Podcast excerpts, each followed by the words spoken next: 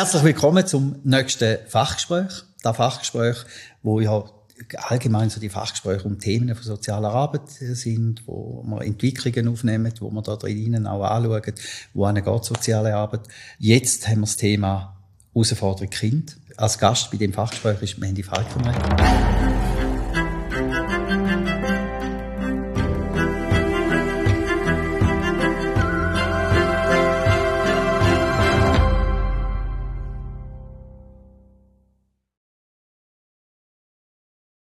Herzlich willkommen. Ich freue mich, mit dir über Kind zu reden. Ja, danke für die Einladung. Sehr gern.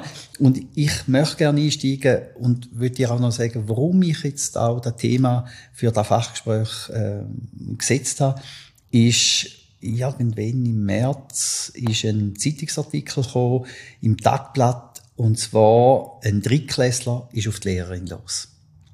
Und ich habe ihn da gehört und gelesen und gefunden, was passiert da?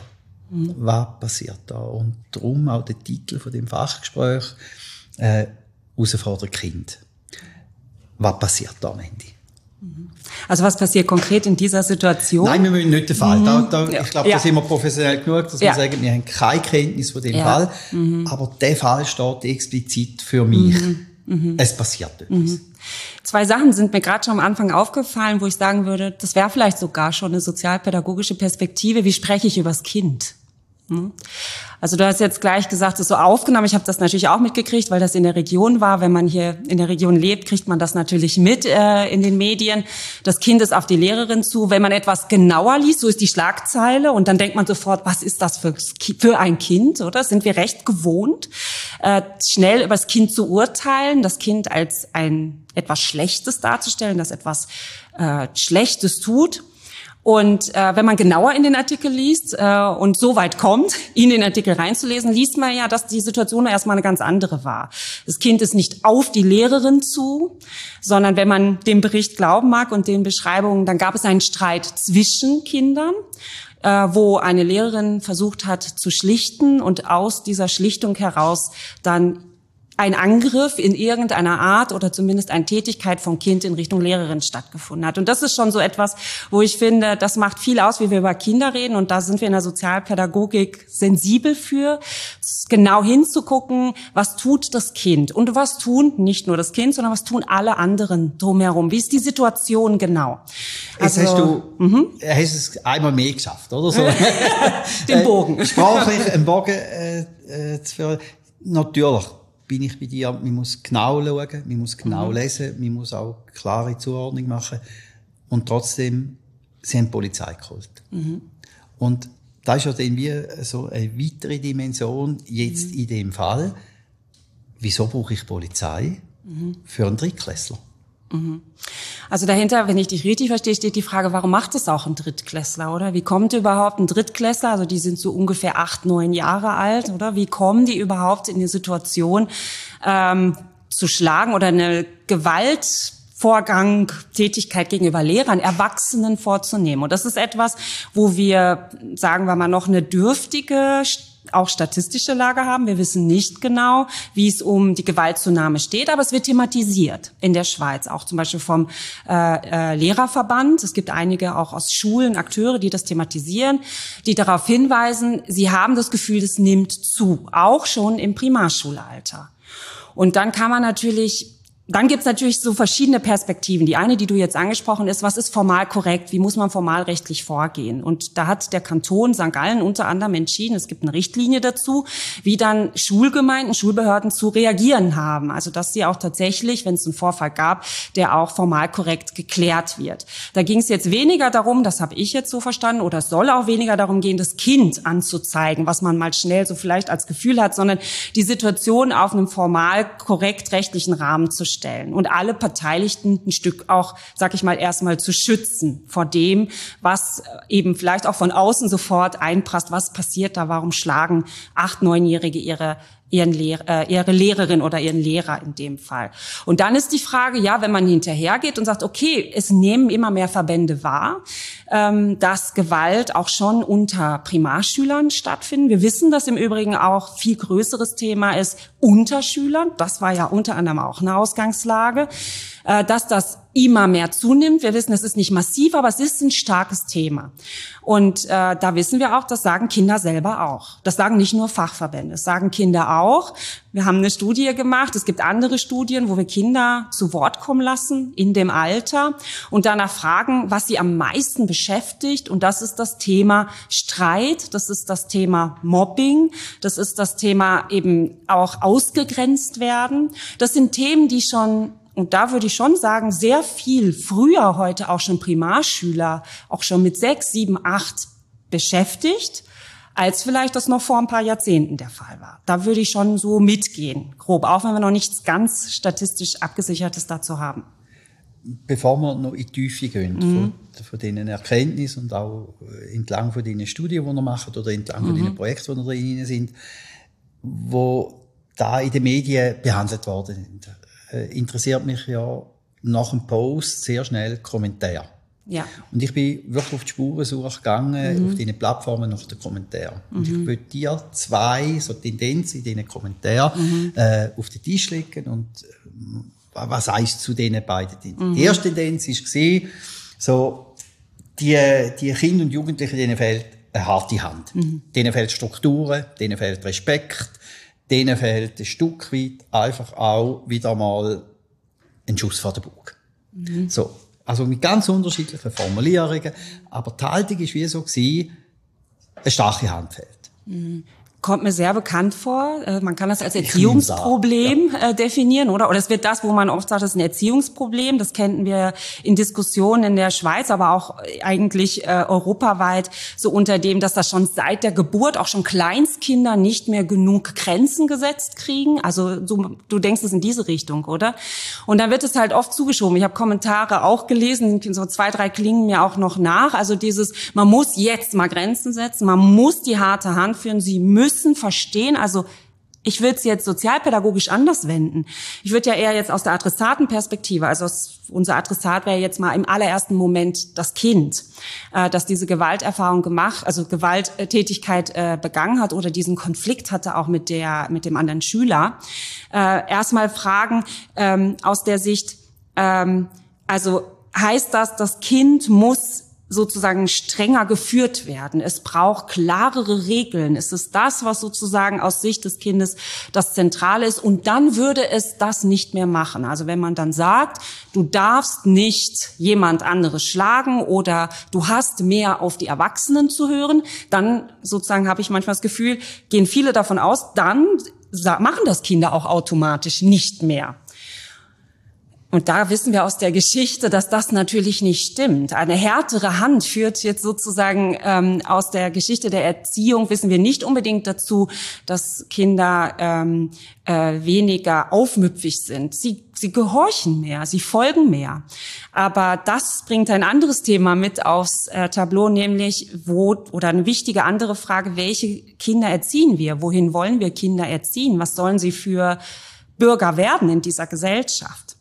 Ähm, und das ist ein Thema, womit wir uns stark hier beschäftigen, weil da ist tatsächlich die Forderung im Moment, das nehmen wir sehr stark wahr, härter zu werden, dass sie mehr Autor dass mehr Autorität gefordert wird, ein Trend, den man nicht nur in der Erziehung mit Eltern stark fordert, dass sie mehr Autorität ähm, äh, walten lassen, sondern auch in Fachkreisen kriegen wir das immer mehr mit, dass es so als Credo gilt, autoritär zu sein, ist gute Erziehung und gute Pädagogik.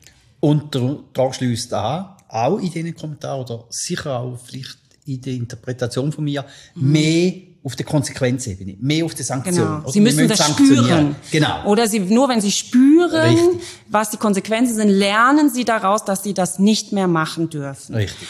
Da würde ich jetzt erstmal, da kann man drüber streiten. Gibt es tatsächlich Streits drüber, oder? Da wissen wir, gibt es auch Disziplinen. Ähm, wir sind ja ein sehr interdisziplinäres Feld in der Kindheit, von der Pädiatrie, also die Kinderärzte, über die Entwicklungspsychologie, Neuropsychologie. Es gibt ganz, ganz viele, äh, die Erziehungswissenschaft, die Soziologie, die sich ums Kind kümmern mittlerweile, was gut ist.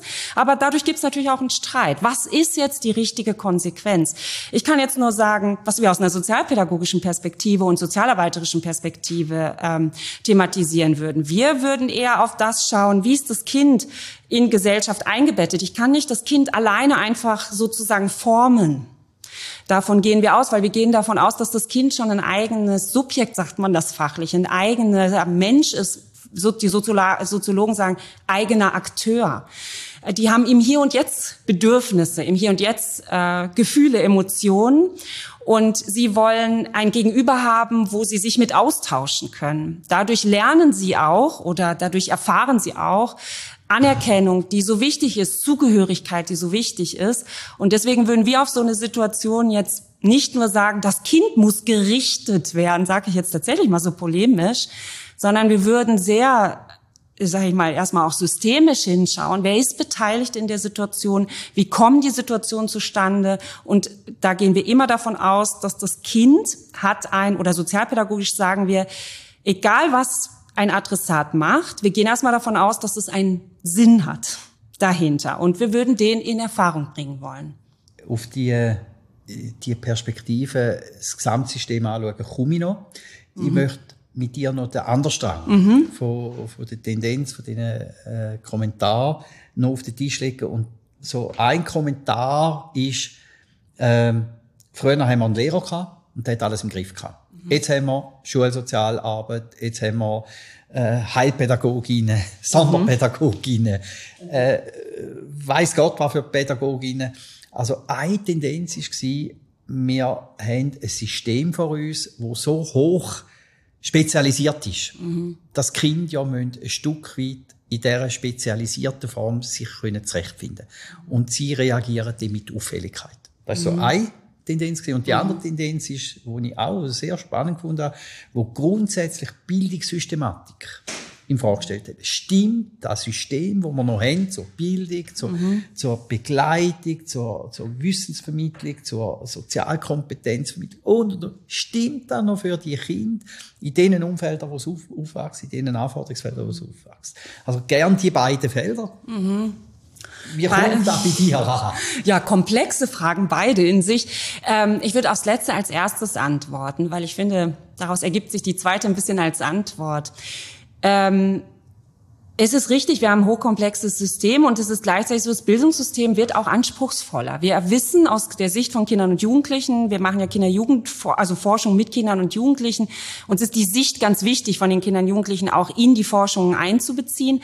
Und wenn man diese nimmt und weitere Forschung, die es im Schweizer Kontext auch gibt, und dann die Aussagen ernst nimmt von Kindern und Jugendlichen, weiß man, dass sie eigentlich sehr einen starken Druck aus diesem System erleben. Sie erleben einen Leistungsdruck, sie leben, erleben einen Anpassungsdruck.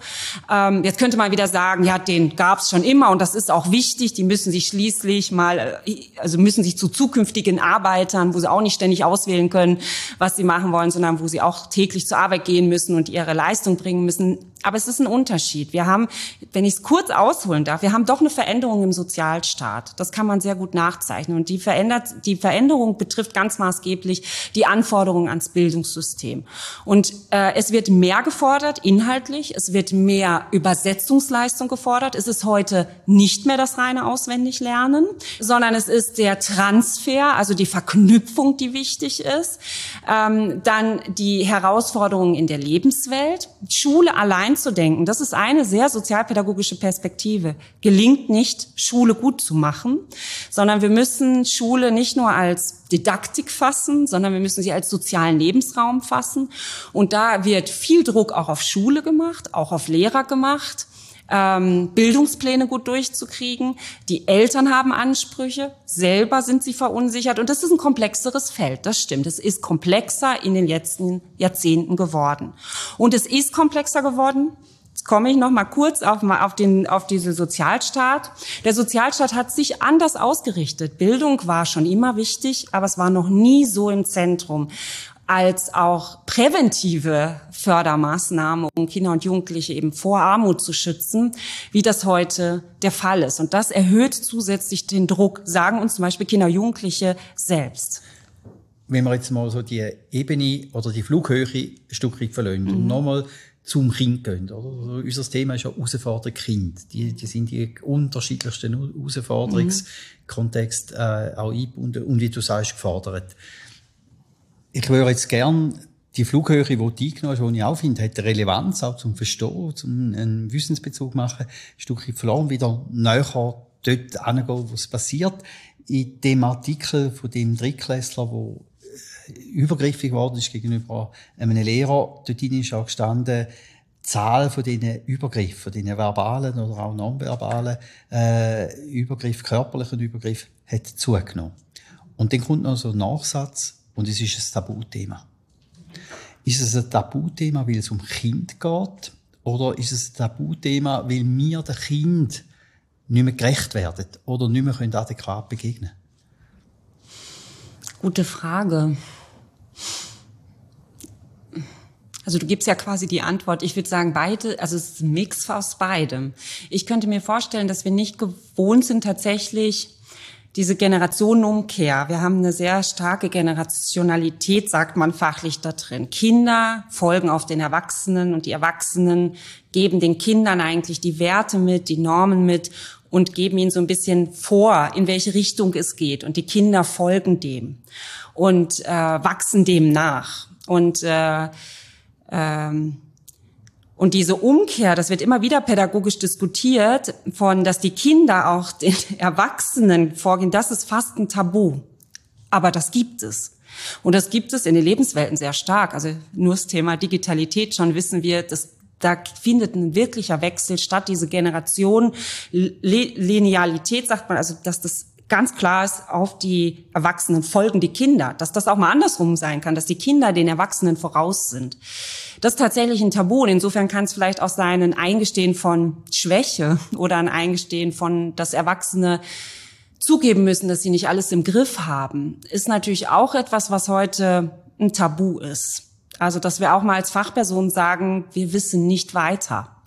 Bei uns tauchen Themen auf, wo wir jetzt erstmal keine Antwort haben, weil das ein neues Phänomen ist oder Gewalt ist ja kein neues Phänomen, aber vielleicht in der Häufigkeit ähm, ist es ein neues Phänomen. Dass man eben nicht mehr sich darauf verlassen kann, dass ein Kind ein nicht angeht oder bespuckt oder was auch immer. Da gibt es ja unterschiedlichste Formen von Gewalt ähm, oder verbal vor allem angeht. Also das sehr, also das wissen wir in beide Richtungen, oder? Die psychische Gewalt ist eigentlich das äh, vernachlässigste Thema, was es gibt. Also die verbalen Angriffe, sei es Erwachsene Richtung Kinder, da wissen wir, das nimmt massiv zu, als auch andersrum Kinder gegenüber Erwachsenen. Und dann sich einzugestehen, auch als Profession, sei es jetzt in der Schule als Lehrer oder sei es Schulsozialarbeiter oder sei es auch Eltern, äh, zu sagen, ich weiß jetzt nicht sofort, was ich tun muss, das ist etwas, wo wir als Profession, egal wo wir unterwegs sind, eher nicht so eine offene Kultur haben, sondern eher der Druck da ist, zu vermeiden, richtig zu handeln, zu ähm, es gar nicht so weit kommen zu lassen. Und das wissen wir, das funktioniert nicht. Wir können wirklich präventiv viel machen. Es gibt tolle Präventionsprogramme. Es gibt auch in Schulen viele, die sich einsetzen für eine für eine Kultur miteinander, wo Gewalt ähm, äh, möglichst äh, kein Thema ist, ähm, sondern Streitschlichtung, Streit angehen, Streit thematisieren, auch Konflikte thematisieren, offen, um so auch solche, sag ich mal, Übergriffe äh, zu vermeiden oder präventiv entgegenzuwirken. Aber sich das einzugestehen, offen in diesen Dialog zu treten, das erlebe ich, ähm, noch ist auch selbst ein Tabu. Jetzt noch konkreter. Mhm. Du weißt, ich begleite ein Projekt, wo es um Schulsozialpädagogik geht. Mhm. Und in dieser Begleitung, in dem Coaching erfahre ich oftmals nicht eine Hilflosigkeit, aber ein mhm. Stück weit eine Ratlosigkeit entlang von Anforderungsfeldern, wo die Kinder und die Jugendlichen drinnen sind. Mhm. Und zwar im Sinn, ich habe keine Bewältigungsstrategie.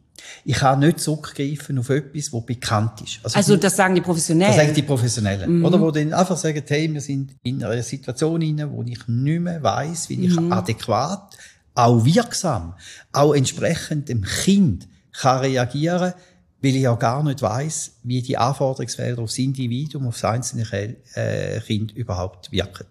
Also ich stelle da Ihnen auch Thesen auf, es fehlen uns bekannte Bewältigungsstrategien entlang von diesen herausfordernden Situationen, Lebenssituationen, wo Kind drin ist. Und meinst du mit Anforderungen, du hast ja gerade gesagt, mir, äh, mir fehlen diese Anforderungen, meinst du damit zum Beispiel, was es für Themen in der Familie gibt, was es für Themen in anderen Lebensbereichen gibt, außerhalb der Schule zum Beispiel? Ja, also es sind, es sind so die Transformationen, wo wir drin sind, mhm. oder? Dass, dass alles ökonomischer ja, ist, genau. dass da eine digitale Transformation genau. stattfindet, wo ja auf uns Sachen zukommen, wo, wo noch gar nicht wirklich greifbar sind, ja. wo wir gar nicht wissen, was transformiert da an Wert und an Norm. Ja. Und ich nicht bekannte mhm. Strategien habe nicht mhm. bekannte Interventions- und Massnahmenmöglichkeiten haben, wo ich einfach zurückgreifen und sagen, das ist früher schon gut gewesen, das ist auch heute noch gut. Mhm. So. Und ein Teil ist ja die Herausforderung, wo die Kinder drin stecken, auch eine Herausforderung für uns machen. Ja. Und nicht auf alte Muster oder auf alte Strategien, Konzepte zurückgreifen, um neue Anforderungen, Herausforderungen mhm. zu begegnen. Und was ist das, was du dort hörst? Also ich höre oft in solchen Zusammenhängen, weil die Situationen tatsächlich komplexer geworden sind, oder? Die Lebenssituationen sind komplexer geworden. Es ist mal, vielleicht noch nicht mal das, sag ich mal, Problem, die eigentliche Tätigkeit, sondern dieses, wo setzt man jetzt gut an oder wo steckt eigentlich sozusagen der Kern im Moment? Der ist schwieriger zu identifizieren, oder? Auch und so die Strategie haben wir ganz kurz auch angeschaut, ist ja separieren. Ja. Also ich separiere ja. entlang von Themencluster, entlang von ja. Fachinstanzen, von Fachbehörden. Ja. Und das bedeutet ja, ich erfahre eine exklusive Behandlung aufgrund mhm. von einem negativen Verhaltensmuster oder wo negativ äh, verortet wird. Ja. Und da denke ich, wie, wir verlieren so das Inklusive, oder? Ja. Ich gehöre in eine Klassengemeinschaft. Ich gehöre äh, in eine Entwicklungsgemeinschaft, was auch immer. Mhm. Sondern ich habe für alles eine Fachinstanz, ja, für alles Fachpersonen. Bis hin zu ganz klaren, denn auch mhm. pathologischen Zuschreibungen. Absolut. Psychiatrische Die sehr stark zunehmen. Genau. Ja. Und da meinte ich, müssen wir jetzt aus der Sozialarbeit, aus der sozialpädagogischen mhm. Optik, da müssen wir gegensteuern. Mhm. Also gebe ich dir absolut recht, nicht nur gegensteuern, sondern wir müssen da einfach konsequent uns für unsere Fachperspektive einsetzen, die ja nicht neu ist. Also müssen wir auch sagen. Also die ist nicht neu. Wir müssen sie immer wieder konsequent einfordern und einbringen. Und ich muss auch ehrlich sagen, wir dürfen ja auch mal über das Studium sprechen. Auch die Studierenden, die äh, im Studiengang zum Beispiel soziale Arbeit, sei es jetzt Bachelor oder Master sind, immer wieder sagen, wie sie schon stark auch als Studierende diese Herausforderungen in der Praxis erleben, diese eigene Fachlichkeit, sei es Fachlichkeitsprinzipien, sei es bestimmte Haltungen, für die man sich einsetzt, die auch konsequent sozusagen zu leben und auch sich immer wieder für die einsetzen zu müssen. Und das ist durch alle Felder. Da ist nicht nur eine Kinderjugendarbeit, die sich immer wieder legitimieren muss. Warum gibt es uns überhaupt? Wofür sind wir da? Da ist eine Schulsozialarbeit immer wieder. Welchen Auftrag haben wir genau in Schule? Ähm, also da müssen wir uns immer wieder einsetzen. Und da ist gerade im Studium, finde ich, klar unser Auftrag, auch diese Fachlichkeit ähm, für uns die sichtbar zu machen, uns für die einzusetzen und auch zur Diskussion zu, in die Diskussion zu bringen. Schon im Studium und natürlich dann hinterher in den Feldern sowieso. Ich erlebe es aber nicht einfach weil gerade im Kindheitsbereich unglaublich, also ich sag mal, Kind wird zur Chefsache. Das Kind wird zur Chefsache, staatlichen Chefsache. Das Kind muss unglaublich gut vorbereitet werden, es muss begleitet werden. So ist die Politik im Moment, so erlebe ich die Politik im Moment, um sozusagen, und das müssen wir klar sagen, das ist nicht das ich sage jetzt mal ein bisschen sarkastisch, nicht das Interesse am Kind im Hier und Jetzt nur alleine, sondern es ist das Interesse an einem guten Arbeitnehmer in der Zukunft, der integriert ist auf dem ersten Arbeitsmarkt und ich sage mal so grob den Normallebenslauf gut bewältigt mit allen Strategien, die dazugehören, mhm. die Strategien auch mitgekriegt hat. Und da wird sehr viel am Kind gearbeitet ähm, Im nicht nur negativen Sinne, das bitte nicht falsch verstehen. Es gibt sehr viele politische Sachen, die ganz wichtig sind in diese Richtung, gutes Netzwerk, gute Vernetzung aufzubauen, was fast alle Kantone mittlerweile in der Schweiz tun. Kinder- äh, oder Frühförderstrategien oder Strategien früher Förderung äh, zu entwickeln, wo alle wichtigen Akteure mitbeteiligt sind, sondern es geht eher darum, was ist das Ziel von dieser Förderung? Wie adressieren wir die Kinder? Wie adressieren wir die Familien da drin? Und da muss ich wirklich sagen, da ähm, streiten sich auch die Perspektiven im Moment, auch disziplinär stark. Wir erleben es in der Praxis, da ist, äh, ist sobald ein Spielgruppenleiterin drin ist, kommt die Perspektive rein. Sobald ein Ergotherapeut oder eine Ergotherapeutin dabei ist, kommt die Perspektive rein. Logopädie gibt es auch noch. Und es gibt einige solche Fachspezialisten äh, und äh, Generalisten im Feld rund ums Kind. Also ich sage es bewusst rund ums Kind, weil eben das Kind wird zur Chefsache. Und das hat sehr viel Positives. Es hat aber den kleinen Nachteil, dass das Kind so sehr ins Zentrum rückt, dass man sich natürlich auch fragt, wie kontrolliert wird Kindheit mittlerweile? Und dann ist die Frage, wer führt dort den Lied der Diskussion? Wer bringt sich wie ein? Und da würde ich sagen, sind wir als soziale Arbeit, Sozialpädagogik wie Sozialarbeit, die Instanzen, sehr aufgefordert, sich fürs Kind einzusetzen. Ich habe schon oft, ich bin auch in, hier und da mal in verschiedenen Fachkreisen äh, unterwegs oder auch in, in, beim Kanton, in, in Gruppen, ähm, Austauschgruppen oder auch in Projekten.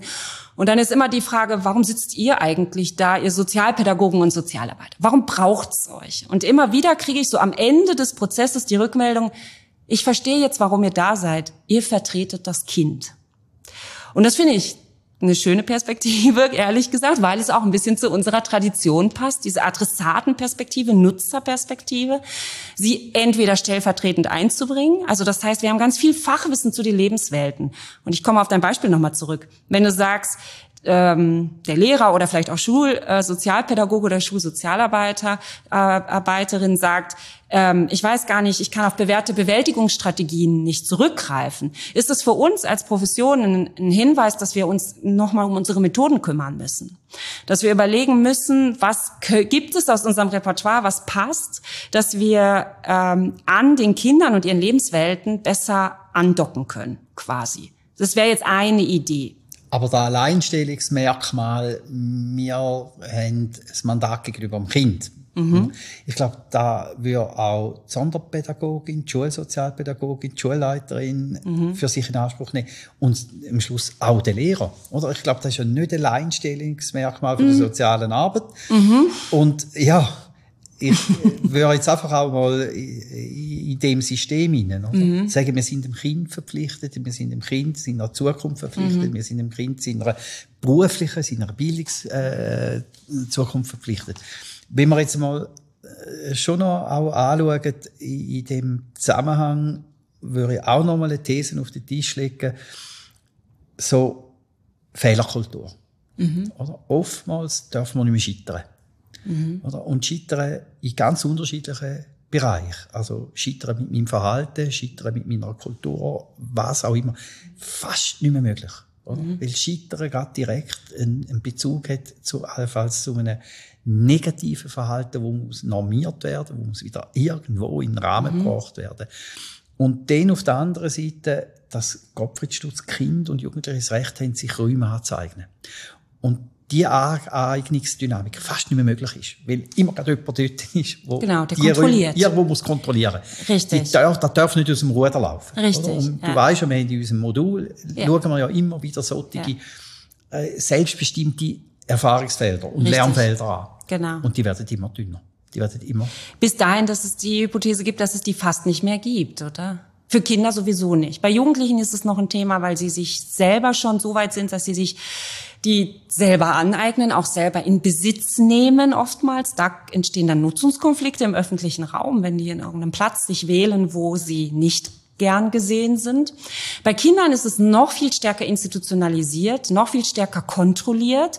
Also ein Tagesablauf von einem Kind ist fast nie ohne Erwachsene. Das, wir wissen deswegen, dass zum Beispiel die Schulwege ähm, gerade im Primarschulalter eine unglaublich hohe Bedeutung für Kinder haben. Also den selbsttätig gehen zu können, alleine und mit den Spähnlis, Entschuldigung, ich kann kein Schweizerdeutsch, aber ihr wisst, was ich meine. Also die Kumpels, die Kollegen, die eng ähm, ist ganz was Elementares. Und da wissen wir, das ist nicht selbstverständlich, äh, dass Kinder denen selbsttätig gehen können. Das steht zwar im Lehrplan drin, dass das ein Ziel ist und auch Polizisten kommen und machen Verkehrsschulung, dass sie parat sind auf den Weg, schon ab Kindergartenalter oder wenigstens während des Kindergartens und hin zur, zur ersten äh, Klasse selbstständig gehen können. Aber es ist nicht selbstverständlich. Genau. Und da kommt ja den, kommen ja verschiedene Instanzen, Sozialisationsinstanzen genau. dazu. Richtig. Wo wir sagen, ich kann ja mein Kind nicht im Risiko aussetzen, dass allenfalls etwas passiert. Richtig. Also Sicherheitsdispositiv viel höher bewertet ist als die Entwicklung und Selbstbestimmtheit ja. und ein Stück weit eben auch das Erforschen oder? Ja. Von, von eigenen Ressourcen. Von, ja. Wie bewältige ich das? Und ich habe dann oftmals das Gefühl, ja, vielleicht ist der Drittklässler, der gegenüber der Lea äh, tätig ist, eigentlich nichts anderes als auf der Suche nach eigenen Bewältigungsstrategien, wie gar nicht mit einer Situation um, für ihn fast nicht fassbar ist. Absolut, das ist das, was ich vorhin mit dem Sinn gefragt, also das hat einen Sinn. Wir gehen davon aus, dass das irgendeine Bewältigungsstrategie ist. Also wir gehen ja auch in der Sozialarbeit, Sozialpädagogik davon aus, dass, dass es das böse Kind oder den bösen Menschen an sich so nicht gibt, sondern wir kontextualisieren immer. Und, ähm, und es gibt aus irgendeiner Bewältigungsmoment heraus gibt's sozusagen Spannungen, die so auftauchen und wo es wie keine Alternative gibt, ähm, wo ich von ausgehe, gerade bei Kindern, äh, dass sie er muss, es muss irgendetwas vorangegangen sein, das wäre das Erste. Oder das Zweite, er muss sich in einer sozialen Situation befinden, die dazu führt, dass im Moment er keine andere Ausdruckmöglichkeit hat oder keine Bewältigungsstrategie hat, als Aggression nach außen zu tragen. Und das wissen wir, das findet meistens im Kindesalter unter hoher Anspannung statt. Also wenn Kinder im, also in dem Alter eine gewalttätige Handlung hin, dann findet es unter einer hohen Anspannung, unter einer Aufgeladenheit, emotionalen Aufgeladenheit statt, die nicht einfach so kommt, sondern die entsteht.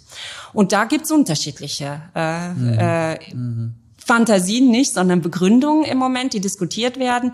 Aber auch da muss ich sagen, auch da sind wir uns nicht so einig. Während wir jetzt, sage ich mal, viele Entwicklungspsychologen haben, die jetzt auf sowas wie Selbstregulation kommen und sagen, jetzt müssen wir die Gefühle regulieren lernen, was ein sehr wichtiger Part ist, würden wir als Sozialarbeiter, Sozialpädagogen dazukommen und sagen, ja, und wir müssen die sozialen Situationen viel besser verstehen lernen. Wir müssen verstehen lernen, was ist die Drucksituation in Schule, was ist die Drucksituation zu Hause, Umgang mit Digitalität, es ist, äh, im Moment leben wir in sehr herausfordernden Zeiten, das sagt man in jeder Generation und dennoch, die Digitalität ist eine Herausforderung. Viel früher sind die äh, Kinder in dem Alter mit Digitalität jetzt konfrontiert gewesen, weil sie im Fernunterricht mussten eine gewisse Zeit wo man früher sagte, Computer darf man auf keinen Fall äh, vor zwölf oder zehn oder ein eigenes Handy nicht, haben Kinder sehr viel früher diese Geräte zur Verfügung zu Hause.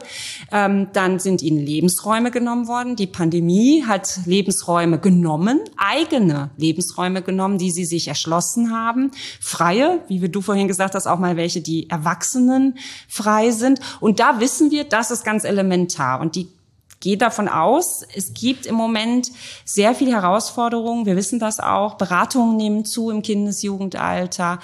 Äh, Pro Juventute deutet immer wieder regelmäßig im Moment darauf hin, wie die Beratungen sich nicht nur quantitativ verändern, sondern auch von der Qualität verändern, welche Themen kommen. Und ein, großes Thema ist Einsamkeit, auch bei Kindern, auch bei Jugendlichen. Das kennen wir als in der Erwachsenendiskussion auch, aber dieses nicht mehr rauszukönnen, nicht mehr selbst alleine rauszukönnen, nicht mehr sich mit den Gleichaltrigen treffen zu können, diese Erfahrungen, die so elementar sind, wie, wie, wie bin ich in Gruppe, wie bin ich mit anderen, wie ist, wenn ich, wenn wir als als Gruppen aufeinandertreffen. Das sind so ganz, ganz elementare äh, soziale Erfahrungen, die sie jetzt die letzten zwei, drei Jahre nicht mehr in gleicher Qualität machen konnten. Und das andere, was du sagst, ist, es ist nicht nur pandemiebedingt. Es ist seit 20, 30 Jahren die äh, äh, Beobachtung, dass generell Kinder und Jugendliche viel weniger diese Räume für sich, unter sich, ohne Erwachsene, dieses Ausprobieren, das ich noch kenne, tatsächlich,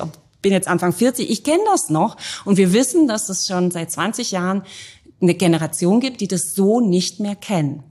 Und wenn ich deinen Ausführungen folge, dann jetzt auf der anderen Seite, und da bin ich auch über einen Artikel wirklich gestolpert, mhm. äh, dass Kinderschutzgruppen meldet, dass die Misshandlungen von Kindern zugenommen haben. Mhm. Und wie du sagst, eben nicht nur Corona-bedingt, sondern da hat ganz, ganz unterschiedliche äh, Auswirkungen. Also da wird von 1656 Fällen mhm. äh, von sicheren oder vermuteten Misshandlungen geredet und fünf Kinder sind im 21 gestorben, an Folge mhm. von körperlichen Misshandlungen. Mhm.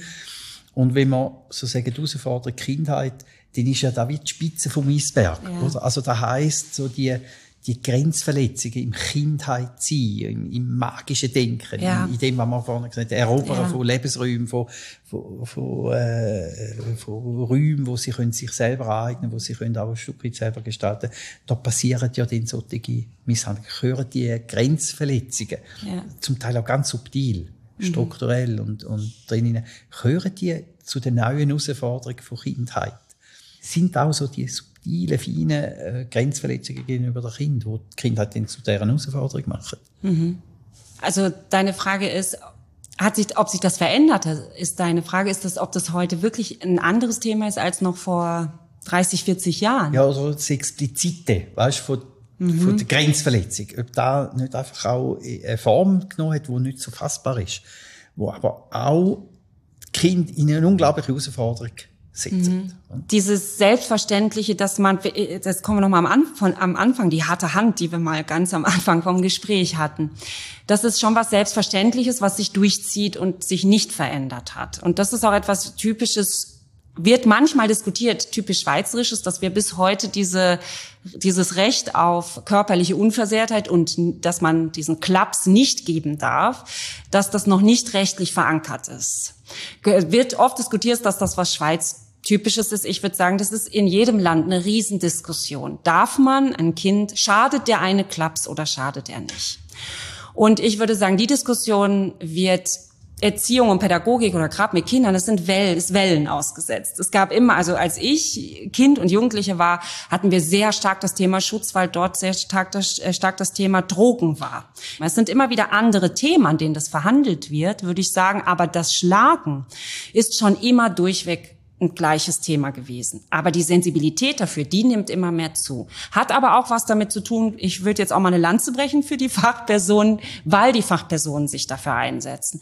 Weil wir die Kinderrechtskonvention haben, die die Schweiz zertifiziert hat. Also das heißt, die Schweiz hat sich dazu bekannt, die Kinderrechtskonvention und dazu gehört der Schutz vor körperlicher Gewalt und auch psychischer Gewalt umzusetzen und sie muss Bericht darüber erstatten und diese Berichtssituation kommt immer wieder und es, die Kinderrechts, sage ich mal, Akteure sind gestiegen in der Anzahl. Es gibt immer mehr Kinderrechtsorganisationen, äh, die sich einsetzen äh, für die Kinderrechte. Und da ist Schutz ein ganz zentrales Kinderrecht. Und die Sensibilität wächst auch, weil wir uns fachlich stark machen dafür. Da würde ich wirklich drauf setzen. Ähm, weil, und das sind nicht nur einzelne Professionen oder Disziplinen, das sind wirklich, da sind wir uns einig. Die Kinderrechte gilt es zu befolgen, die gilt es ernst zu nehmen, weil sie das Kind nicht nur schützen, sondern die zwei weiteren wichtigen Rechte sind ja Beteiligung und Förderung oder Wohlergehen nennt man das auch fachlich, dass man sich einsetzt in dieser Kombination zu sagen, Kinder wachsen heute gut auf in unserer Gesellschaft, wenn sie Schutz erfahren, also vor körperlicher und psychischer Gewalt, wenn sie äh, beteiligt werden an den Entscheidungen ihres Lebens und äh, gefördert werden in ihrem Wohlergehen. Das ist umstritten, was das genau alles ist, aber unter anderem gehört im Moment dazu, mir sich Herausforderungen von Digitalität zu stellen, neuen Formen des Lernens, Schule bewältigen und so weiter ich will einfach nochmal so zurückkommen. Du hast vorhin gesagt, es gibt ja die Wellenbewegungen, mhm. wo, wo bestimmte Themen an, an die Oberfläche kommen und dann auch entsprechend vom Zeitgeist abgehandelt werden. Äh, ich habe das Buch von Michael Winker mitgenommen, mhm. und zwar, äh, wo es um Antipädagogik geht. Mhm.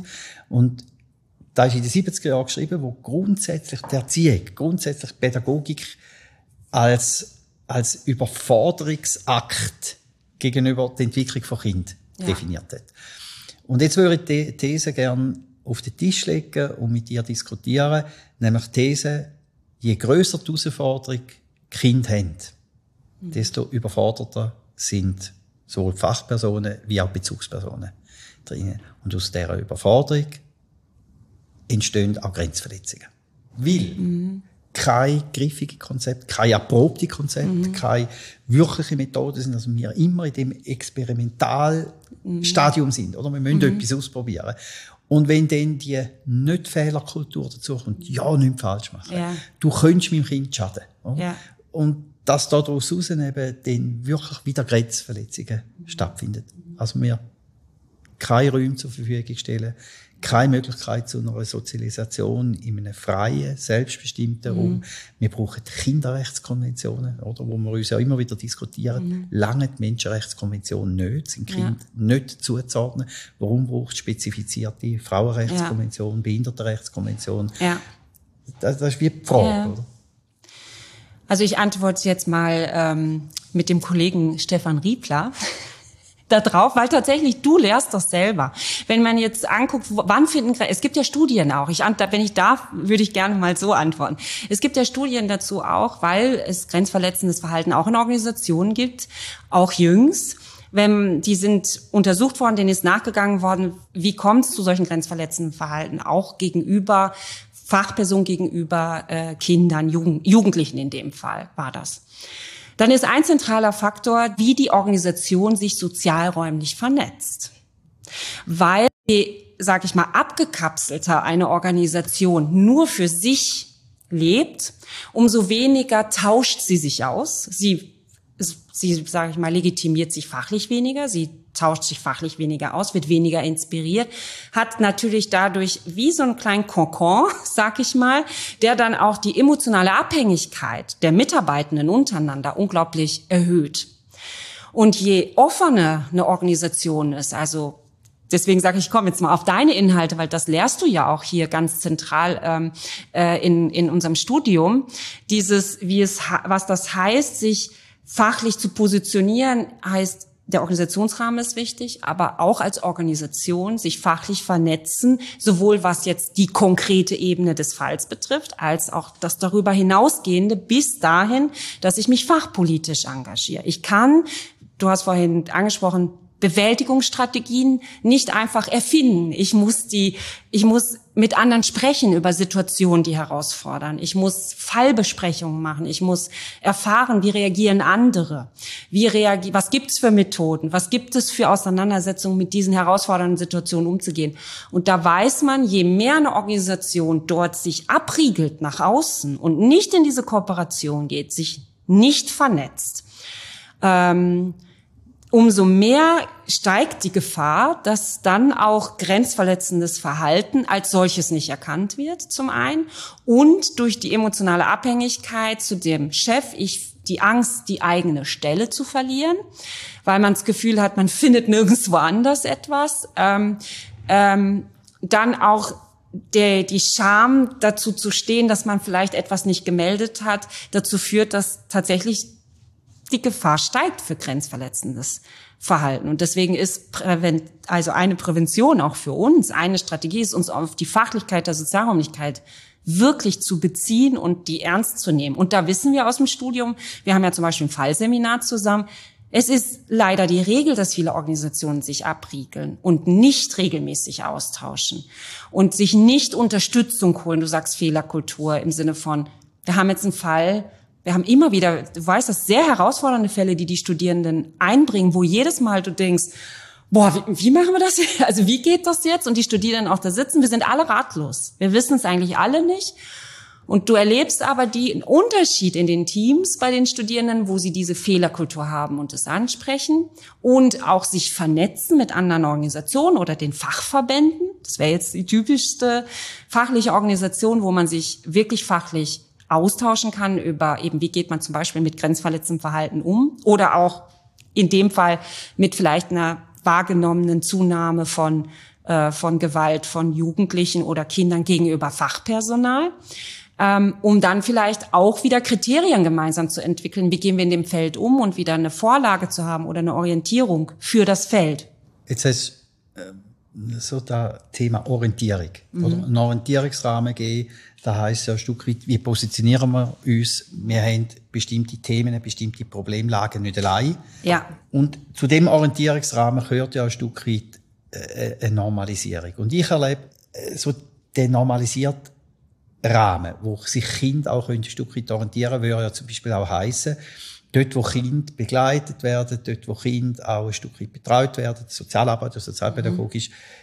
immer weniger Männer zugelassen werden. Mhm. Weil der Generalverdacht von auch wieder dieser Grenzverletzung, von dieser sexualisierten ja. Grenzverletzung unglaublich stark da ist. Wir erleben Studenten, die sagen, ich gehe nicht dort arbeiten, weil ich grundsätzlich... Also vor allem Betreuungsbereich? Ja, wo es dann also, ganz heikel wird, oder? Ja. Wo, es, wo es äh, um Kinderbetreuung geht, wo es wirklich dann auch um ja. Hygienefragen geht, wo es ja. um Körperlichkeit geht. Und mag mich schon erinnern, als ich noch Kind, Jugendlicher war, da hat der Trainer, der Fußballtrainer mit uns duschen. Das war keine Frage. Mhm. Heute wird er abgeführt werden. Oder? Und das Gleiche erleben wir ja da drin, dass wir auf der einen Seite sagen, wir brauchen den Orientierungsrahmen. Mhm. Das heisst, sie brauchen Vorbilder, sie brauchen auch geschlechtliche Vorbilder, mhm. sie brauchen Rollenvorbilder. Und trotzdem geht's nicht. Trotzdem funktioniert's nicht. Und mhm. das ist ja jetzt eine Herausforderung, mhm. wo die Kinder entstehen, weil wir ihnen ja die Bilder wegnehmen.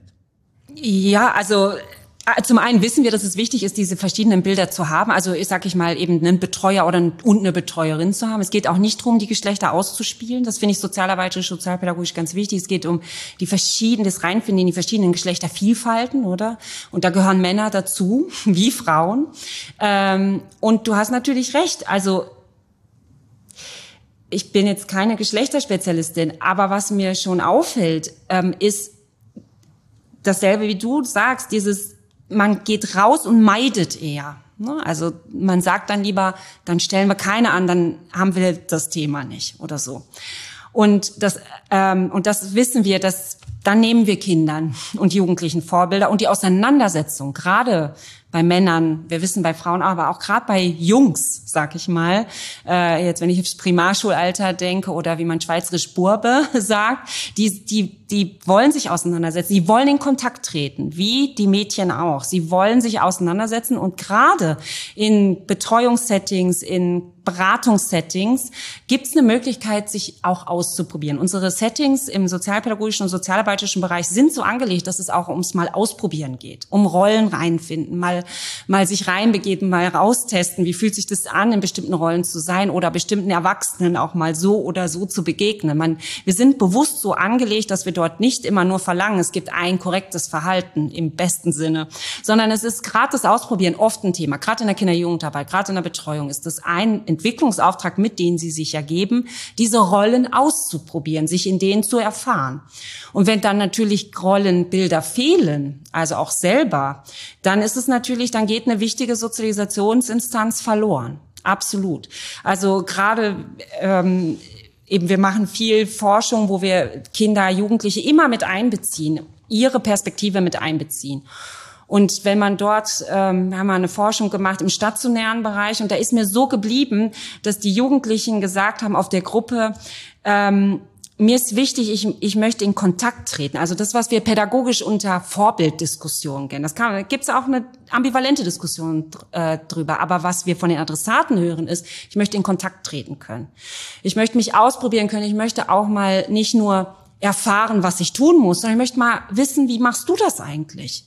Ne, wie ist für dich das Mannsein, weil du das jetzt als Thema ansprichst? Ist das für dich selbstverständlich, dass du Familie gründen willst? Ist das für dich selbstverständlich, dass du der Ernährer wirst? Ein Bild, was immer noch sehr dominant ist bei Männern. Wir wissen, Jugendliche tendieren immer mehr noch wieder zu alten, ähm, nicht nur Männer, sondern Frauen auch zu alten Rollenmobi äh, äh, Rollenmodellen, Familienmodellen.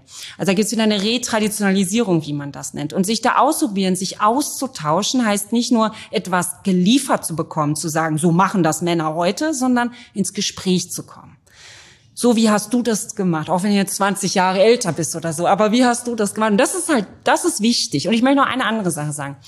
Weil ich Pädagogin bin, muss ich das sagen, weil mich das immer so an der Diskussion ein bisschen auch stört.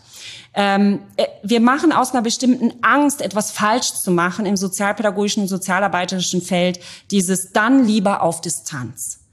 Und wir unterhalten uns ganz viel über Distanz. Und das ist nicht ein neues Phänomen. Seitdem ich sozusagen aus meinem Studium bin, seitdem ich selber Praxis begleite aus der Praxis oder jetzt aus der zum Beispiel forscherischen oder Dozentenperspektive, ist immer die Diskussion über Distanz. Und ich würde als Pädagogin sagen, wir müssen uns wieder über die Nähe unterhalten. Ja, da rennst du wie wir oft. Ja, ja, da, die professionelle ja genau, Distanz. Oder genau. würde ich gerne abgelöst hat durch eine professionelle Nähe. Richtig. Wir genau. müssen die bei aller Distanz, die vielleicht formal wichtig ist, oder? Und wir kriegen auch Ansprüche, die Eltern machen Stress und so weiter. Die, oh, wie nah kommt der jetzt meinem Kind? Wir müssen aber auch Antworten nicht nur auf die Distanz haben, wir müssen Antworten auf die Nähe haben, auf diese Beziehungsgestaltung, die, auf die Gespräche. Wording oder Dramik Profession ja. schafft die Distanz. Würdest du sagen? Ja. Weil? Weil in der Profession ein Auftrag hinterlegt ist. Weil in der Profession eine bezahlte Dienstleistung ist. Ich mache das nicht, weil ja. ich das Kind gern habe. Weil ja. das Kind mein, mein Enkelkind ist, mein Kind ist, oder? Ja. Ich mache das aus Das ist ein strukturelles Dilemma. Genau. Ja. Oder? Also das heisst, Profession ja. selber definiert Distanz. Richtig. Also bin ich gezwungen, Nähe genau. zu definieren.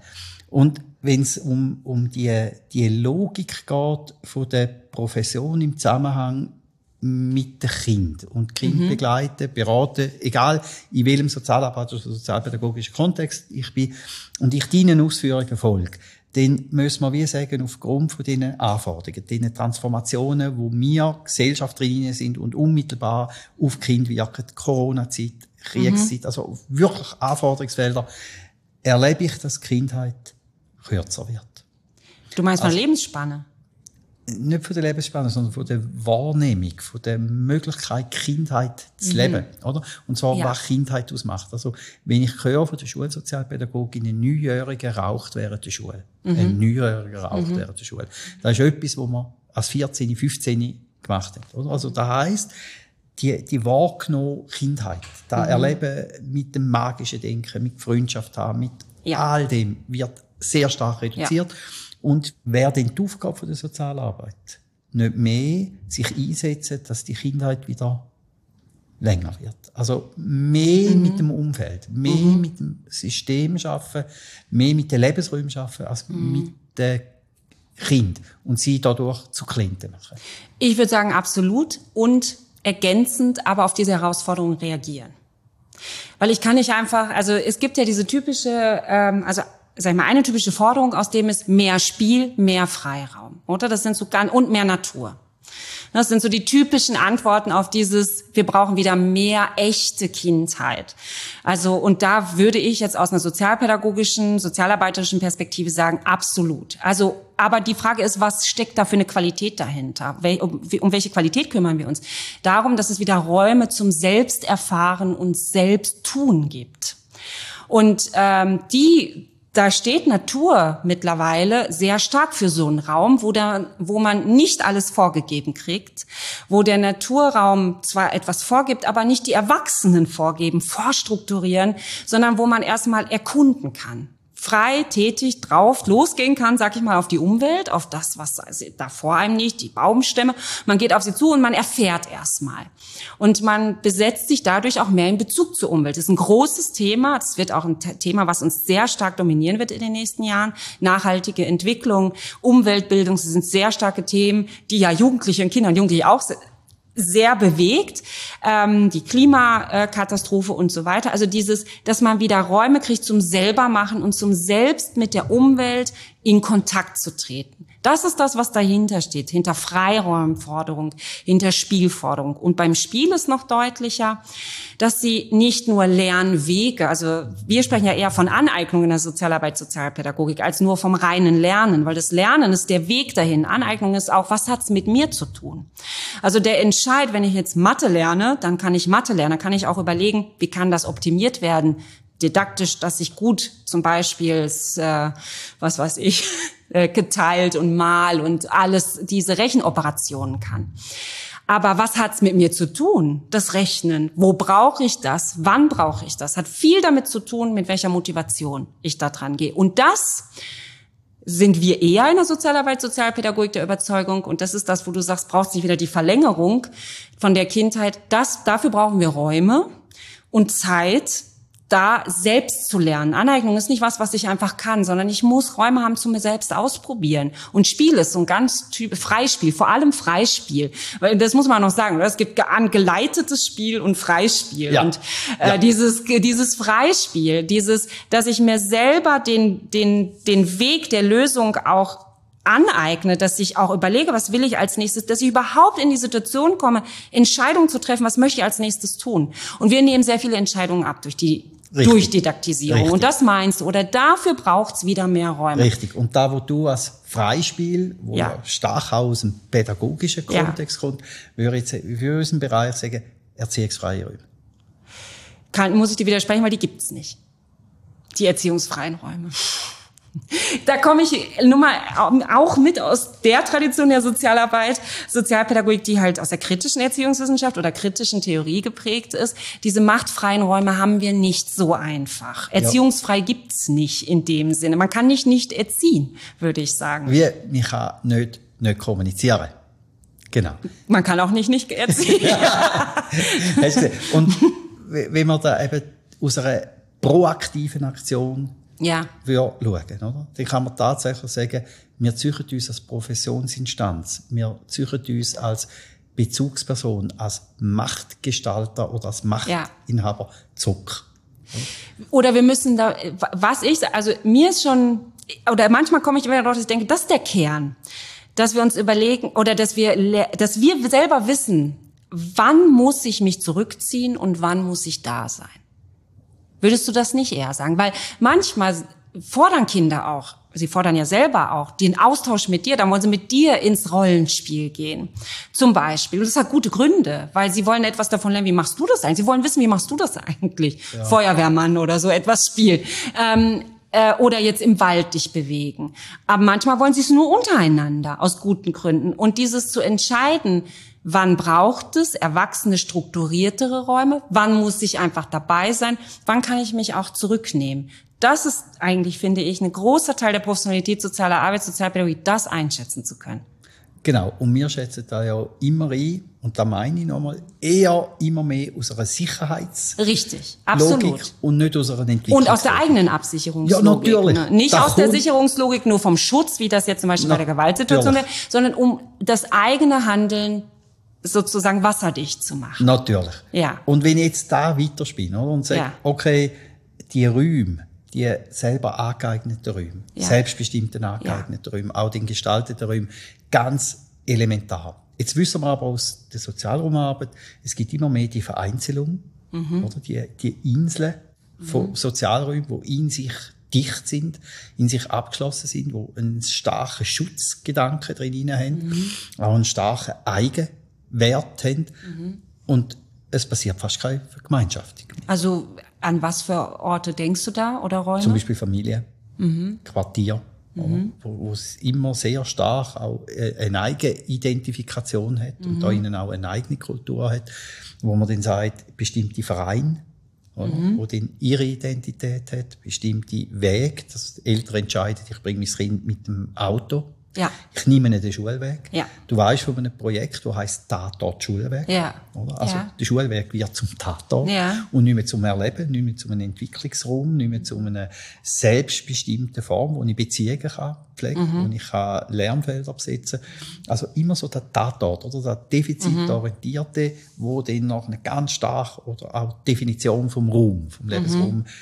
ist. Und meine Frage da drin ist, müssen wir nicht mehr mit diesen Räumen arbeiten? Müssen wir nicht mehr ja. an den Konturen, an der Profilierung oder das Aufheben von diesen profilierten Räumen ja. arbeiten?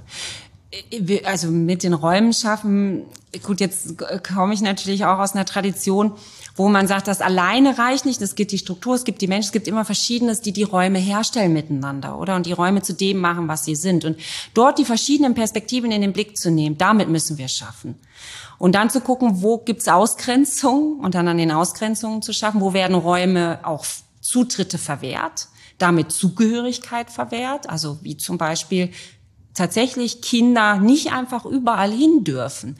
Ich sag mal, ähm, Wenn's, wer mal einfach nur durch die Gegend geht und sein eigenes Quartier anguckt, sieht, wie viele Verbotsschilder, wie viel Zäune, also wie sehr eigentlich das, wie Kinder sich bewegen, gelenkt wird. Die können nicht einfach irgendwo drauf. Es ist privat, es gibt einen Zaun oder es gibt ein Schild oder es gibt Zeiten. Das ist ja auch sehr typisch. Spielplätze gibt es zwar, aber da darf man nur zu bestimmten ja. Zeiten drauf. Und, und auch nur, dann, nur Kinder von dem Quartier. Nur Kinder von dem Quartier, möglichst mit Beaufsichtigung, weil haften tun die Eltern. Ne? Also es ist schon so, wo ich sagen würde, also nochmal eine Sensibilität dafür zu gewinnen, für die Nutzerperspektive oder Adressatenperspektive in dem Fall.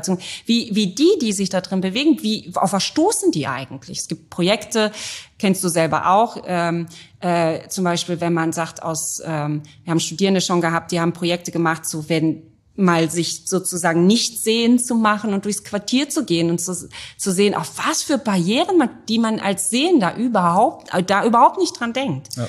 Und diesen Perspektivwechsel, das ist das, was uns als Profession und Disziplin ausmacht. Und sich für den einzusetzen, dass auch andere den mitgehen, auch Behörden den mitgehen, Verwaltung mitgehen, wir sind ja im Raumbereich auch in der Planung ganz stark drin, ähm, dann gleich, also auch die Planungsperspektive, nicht nur die sozusagen staatlichen Instanzen, Stadtplaner, sondern auch die Wohnbaugenossenschaften oder auch die, äh, die, die, wo, ja, Eigentümer von Wohnungen sind, äh, die in der Regel privat organisiert sind. Und dann sich einzusetzen für diese Perspektiven, welche Räume ne strukturieren wir eigentlich wie vor und nehmen dadurch Entwicklungsmöglichkeiten, mhm. Lernmöglichkeiten und vor allem, was du ja immer wichtig sagst, mit der Vereinzelung, das finde ich ganz wichtig, wir gucken zu wenig auf uns als Gemeinschaft, also wo wir Begegnung verhindern, eigentlich ganz elementar. Kinder müssen auch mal Nachbarn begegnen, Kinder müssen auch mal ähm, Autos begegnen quasi, ich sag's jetzt mal so, Insassen von Autos, also dieses typische, die Hand heben. Das machen nur ja. Kinder, wir als Erwachsene machen das. Die lernen das noch ganz eifrig, Danke zu sagen, wenn man an der, äh, über einen Zebrastreifen geht und ein Auto gehalten hat. Wir Erwachsene machen das gar nicht mehr, wir gehen einfach rüber oder ärgern uns, dass er nicht gehalten hat oder oder oder. Mhm. Also es ist so dieses, ähm, wie sozialisieren wir, wie sie sich zu verhalten haben, geben wir sehr viel vor. Wir geben sehr viel vor über unsere räumliche Strukturierung, Zäune, Orte, Zugänge.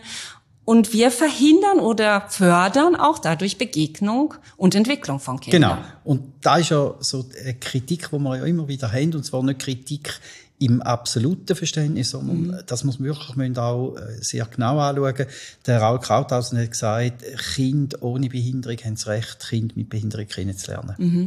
Und da weitergespielt heißt ja, Kinder haben auch das Recht, ältere Menschen kennenlernen. Absolut. Also das heisst nicht irgendwo, einmal ja. im Sonntag gehen wir mal noch schnell ja. schauen, wie das Oma irgendwo ja. im Altersheim ist. Also wir müssen ja die Organisationsgrenzen wieder öffnen, ohne die Organisationen ja. auflösen. Aber wir müssen die Organisationen wieder zugänglich Und Kinder machen. haben diese Fragen. Die Kinder haben diese Fragen. Also die Nachbarin, der Nachbar, der alt ist.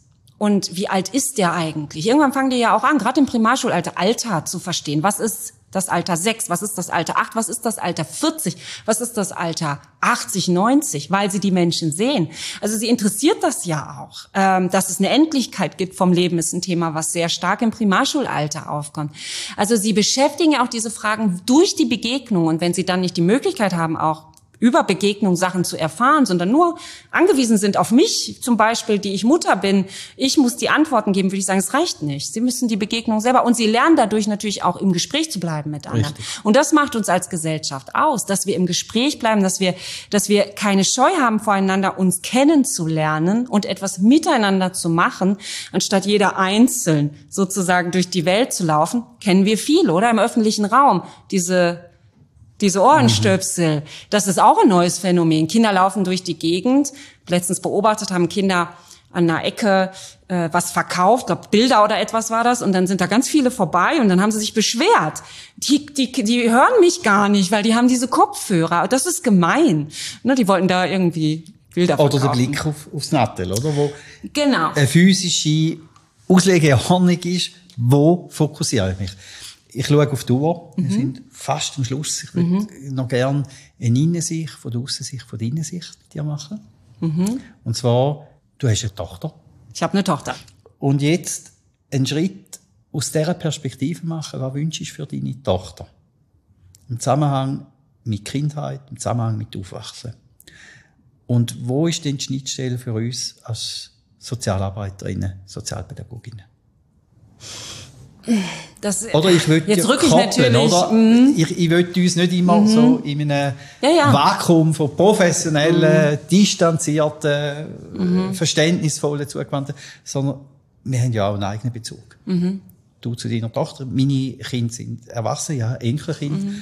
Und daraus entsteht ja auch ein Wunsch für die, die Kinder. Und der Wunsch, da wissen wir auch, muss ja zum Willen werden. Und mhm. der Wille von uns Professionellen ist dann, wie, äh, wie, wie kann ich den Wunsch aufnehmen, wo du für deine Tochter hast. Das groß zu fassen ist jetzt relativ schwer auf Anhieb. Du ich guck sofort, eben, ich guck sofort aufs Alter, oder? Meine Tochter ist im Moment sechs. Die steht jetzt am Ende vom zweiten Kindergartenjahr und steht jetzt vor dem Übertritt in die erste Klasse. Und das ist, ähm, ich, also und vor dem Hintergrund, das sage ich einfach, weil es kann ich gar nicht losgelöst von dem sagen, was auch eine emotionale Phase ist. Es geht um Abschied nehmen in der einen Lebensphase, die auch für Kinder schon eine Lebensphase ist. Diese Klassen oder Kindergartengemeinschaft wird verlassen Jetzt, wie man das so schön sagt, beginnt der Ernst des Lebens. Ähm, das weiß ähm, und ich sage jetzt unsere, unsere Tochter auch. Also sie beschäftigt sich auch schon mit dem. Also insofern gebe ich dir recht, Kinder wissen sehr früh schon, dass es da so ein Ernst des Lebens gibt, der mit Schule äh, gekennzeichnet wird. Ähm, und ich wünsche ihr, ähm, dass sie eben, also erstens, dass sie da, wo sie sich hinbewegen möchte, dass sie dort auf Kinder und Jugendliche und Erwachsene trifft, die sie willkommen heißen. Das wünsche ich eigentlich am allermeisten. Also, dass dort, wie sie dort ist, sein kann und dass sie sich auseinandersetzen kann und dass auch ein Interesse da ist, dass man sich miteinander auseinandersetzt. Das wünsche ich mir, weil das ist ein ganz wichtiger Garant, das sage ich jetzt auch aus einer Fachperspektive, fürs Miteinander unterwegs sein in der Gesellschaft. Dass man neugierig ist füreinander und dass man erstmal sich gern begegnet und auch willkommen heißt. Unabhängig davon, was für einen Sozialstatus man hat, was für einen körperlichen Beeinträchtigungsstatus man hat, dass man eine Neugier aufeinander hat. Und ich wünsche, dass sie auf solche Menschen ähm, trifft, die Interesse haben, mit ihr in den Austausch zu gehen. Mhm. Danke vielmals für das Schlusswort. Ich würde mich dem sehr gerne anschließen. So die Hoffnung und der Wunsch und ein Stück weit auch die Erwartung, dass professionelle Sozialarbeiter, Sozialpädagoginnen, wenn sie mit Kindern zusammenarbeiten, immer das Bewusstsein haben, das ist ein Kind, eine Tochter, ein Sohn von jemand anderem. Danke vielmals, Mandy, dass Danke du mit mir über Kind und Kindheit unterhalten hast. Wir haben ein paar Sachen angetüpft, mhm. wir haben ein paar Sachen können aufnehmen. Mhm. Danke, dass du Gast bist. Danke dir. Das war das Fachgespräch von der Ost, Departement Soziale Arbeit. Ihr findet die Fachgespräche auf dem YouTube-Kanal und ihr könnt es dort auch abonnieren, wenn ihr am nächsten Fachgespräch folgen wollt.